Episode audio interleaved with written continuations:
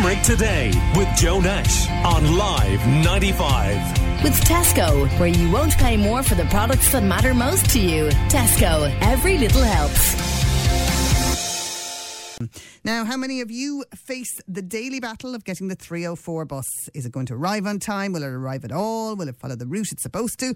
Well, our next guest has proposed an alternative. Fionn Coughlin is an UL graduate and a freelance researcher. He's proposed that we introduce trackless trams along the 304 route on a pilot basis, and he's with us in the studio this morning. Good morning to you, Fionn. Good morning. Thanks for having me. Uh, tell us, a trackless tram, what is it and how does it work? Well, it's quite a new technology. It was recently in, launched in 2016 by the world's leading bullet train manufacturer, CRRC. And it's kind of a cross between a tram and a bus.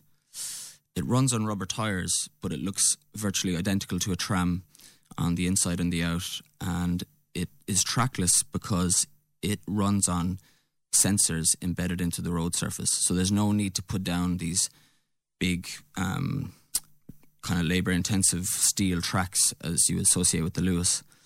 Um, which means that this tram is affordable for a city like Limerick, which is the most important thing. Uh, I think it was Edinburgh. Do you not have to pull up the road to put the sensors in? Well, it's a lot less kind of labour intensive than putting down steel tracks and erecting these big poles. Like when you see in Dublin, yeah. the Luas runs uh, electrically with these um, electric cables. Yeah. So the if the trackless tram isn't on the road, the infrastructure is invisible. Is that what you're saying? Yeah. So the reason why I'm so excited about this is because Limerick is relatively flat, and the trackless tram needs to have relatively flat land in order to function. For example, it wouldn't work in Cork, which is quite hilly, or but San Limerick Francisco. is perfect. Yeah, it wouldn't work in San Francisco either.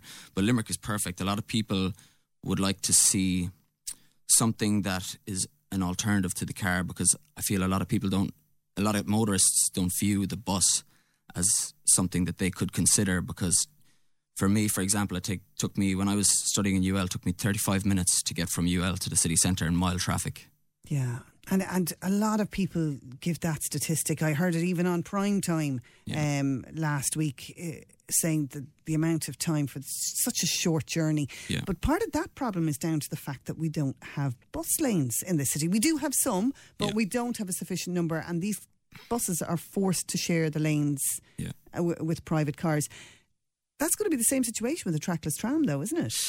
Well, I'm happy to announce that um, in the 2020 budget, the council um, they are putting forward eight million euros to develop a continuous bus lane from UL from Castle Troy and Annacotty into the city. So that's already been announced, but I still don't think that people will give up the comfort and the convenience of their car to ride the bus.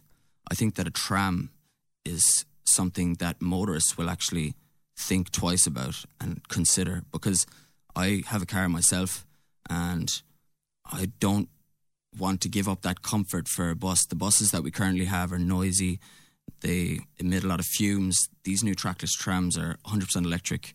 Um, they can charge in under 10 minutes. Um, and the best thing is they're affordable for Limerick. So, yeah, very environmentally friendly as well. Exactly. Yeah. Um, what other cities have them? Well, it's very, very new to the market. It's only been announced in 2016. So I think it's three or four cities in China have them already. And also Qatar have recently launched their trackless tram because Qatar will be hosting the FIFA World Cup in 2022. And I've drawn parallels to Limerick because we'll have the Ryder Cup here in 2026. And in order to accommodate the large numbers of people that will be coming for the Ryder Cup and also the large numbers of people that will be coming for projects such as the Opera Centre. We have UL moving into the city centre. The LDA recently announced uh, homes for 10,000 people. You know, these people will most likely opt for cars because the bus system just doesn't cut it. And I think that our roads are already reaching capacity as it is. And I'm asking the council where are we going to fit the extra 10,000 cars over the next 10 years? So I'm not saying that we should get rid of cars. I'm just saying that we should give people another alternative to the car. Uh, at this stage, I suppose it's a suggestion. I mean, how how do you take an idea like this and get somebody to run with it? Well, it's been a difficult struggle. I've been trying to start this conversation for over a year now. I started by going to my local councillors and I attended the Transport SPC, and the council have put the ball in the court of Bus Éireann um, for planning transport. So uh, I got involved in a group called Fix Limerick Bus, and we met the Limerick services manager, and she told us that she just follows order from follows orders from the National Transport Authority. So actually got in contact with the head of public affairs of the National Transport Authority, based in Dublin, Dermot O'Gara, and I actually have his email here in front of me. And when I asked him about what is N- the NTA's plans for Limerick, he's told me the NTA has a statutory function for strategic planning of transport in the Greater Dublin area. The Greater Dublin Area Transport Strategy was adopted by government in 2016, but our function regarding other cities is somewhat less formal. So, what I see happening in, with transport for the regional cities is a diffusion of responsibility. The council doesn't want to take responsibility. Bus doesn't want to take responsibility. Even the National Transport Authority will point the finger at the Department of Transport. So it's kind of been a pass the parcel, pass the public services parcel, and no one seems to be standing up and you know bringing us into the 21st century. Do you think that's something that maybe if we if we get our directly elected mayor, that they might might actually be able to do something about this? Yeah, I'm delighted that Limerick's going to be the first city in Ireland to bring in this massive reform, which is the directly elected mayor. Quite frankly, I don't think we talk about it enough. I don't think people, a lot of people don't really know about it and what it entails, but it's huge. Limerick will be an ambassador for local government reform because if the directly elected mayor works for Limerick, they'll be rolling it out to every city in Ireland. So I think the directly elected mayor is important because what we have now is a ceremonial mayor. They'll wear the chains and they'll take the pictures and they'll do the interviews.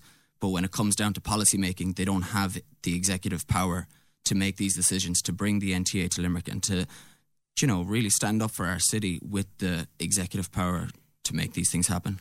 These trackless trams, I, I know with the Luas in Dublin, we have heard of a number of accidents. You Yeah. know the the difficulty that I don't. I suppose people running out in front of them or whatever, and cars going over, not lo- watching stoplights. Would the, these trackless trams be safer than uh, the ones that uh, traditionally work on ordinary tracks and electric cables? Yes. Edinburgh launched a tram back in 2012 and they've had a few deaths already. One of the deaths occurred from a cyclist who had her front wheel of her bicycle get stuck in the tram track and she fell in front of an oncoming vehicle and she was a young student and sadly passed away. The benefit about trackless is, you know, you'll virtually see no difference in the road surface the trackless tram will be able to merge with car traffic if if necessary, and also cyclists will be able to cycle on the surface safely.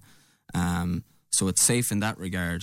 It's zero emissions. You know, I cycled into studio today on my bike, and the fumes just pumping up into Yeah. y- your face. It's just.